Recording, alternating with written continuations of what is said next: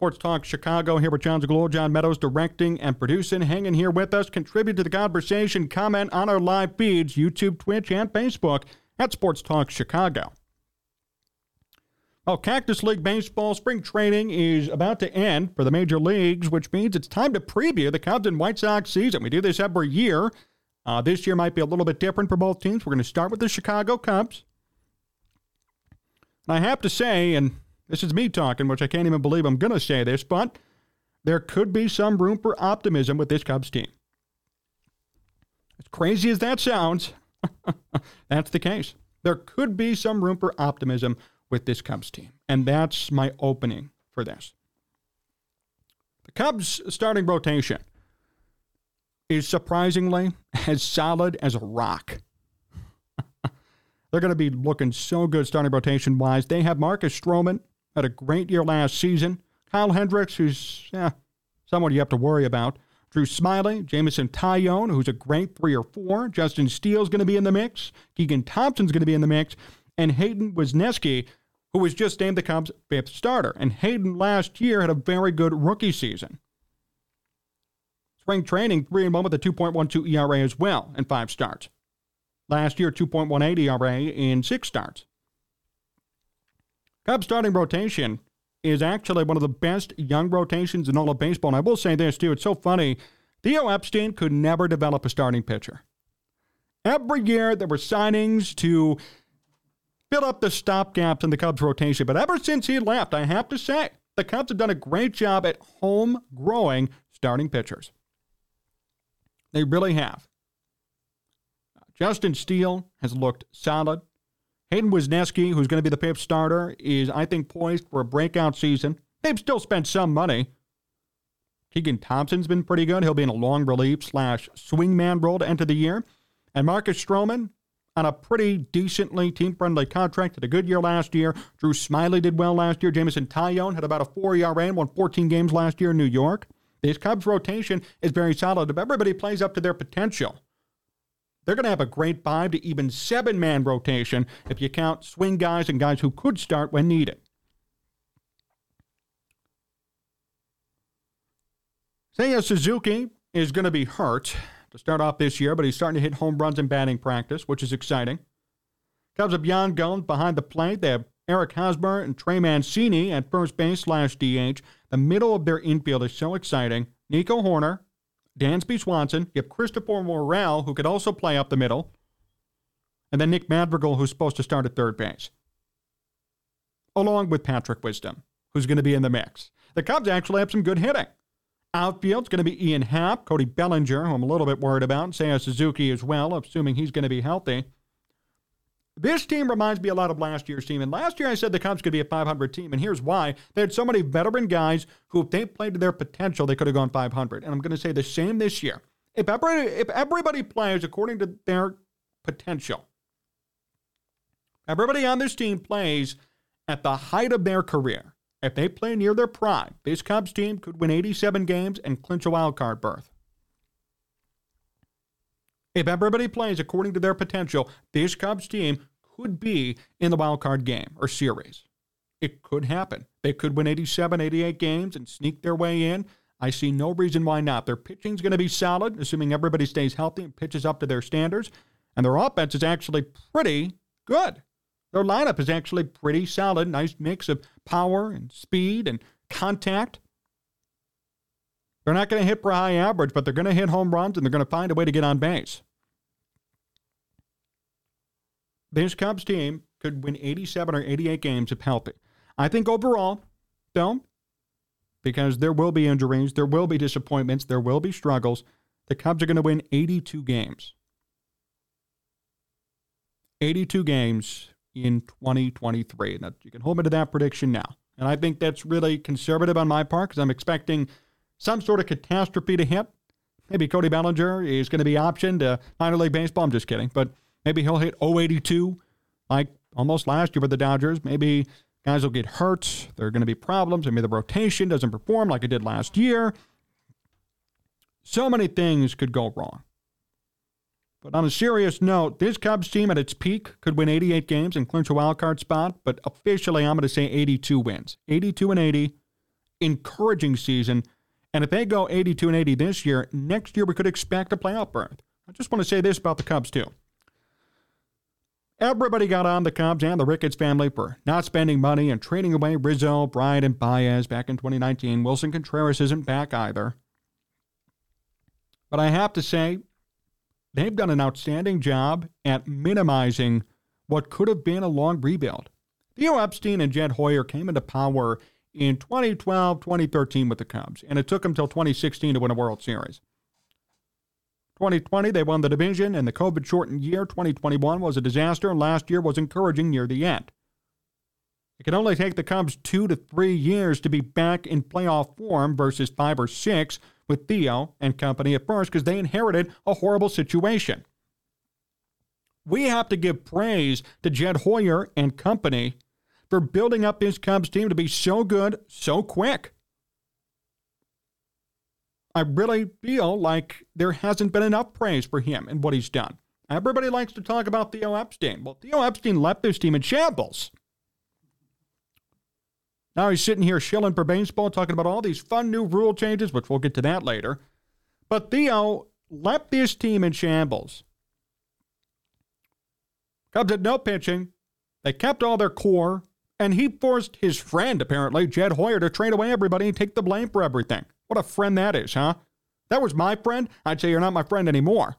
if my friend was running a baseball team and he said, See ya, I'm out of here, and then six months later I was forced to trade away everybody and everyone was going to point the blame on me, I'd say, You're not my friend anymore. But that's what happened with Theo and Jed Hoyer. No one says anything about it. I'm going to say something about it. And Jed, with his back against the wall, with everybody coming after him, has actually turned this team into a competitive team within two years by himself. That's impressive. No one's talking about it. No one's giving him the praise that he deserves. He's done a great job.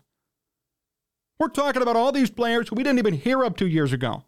Wesneski, Justin Steele, Adrian Sampson, who did well, but got optioned to AAA. He could be a swingman too. Javier Assad. All these young, bright, talented pitchers have already proven this, themselves to an extent at the major league level. That was Jed Hoyer doing all that work. Jed Hoyer making sure that this rotation could be good in the future. It was Jed Hoyer who broke the mold about the Cubs not being able to develop a starting pitcher, not Theo Epstein.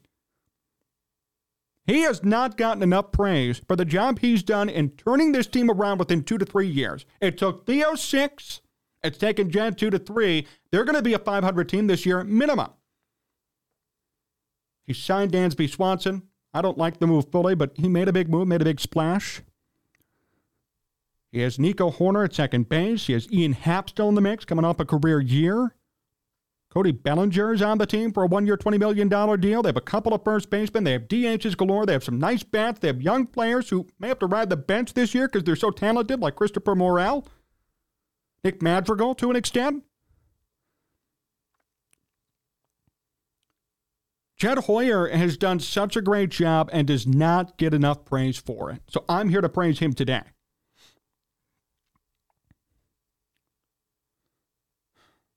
I'm here to say that the Cubs have done a good job in executing this rebuild, and they're not getting enough credit for doing it.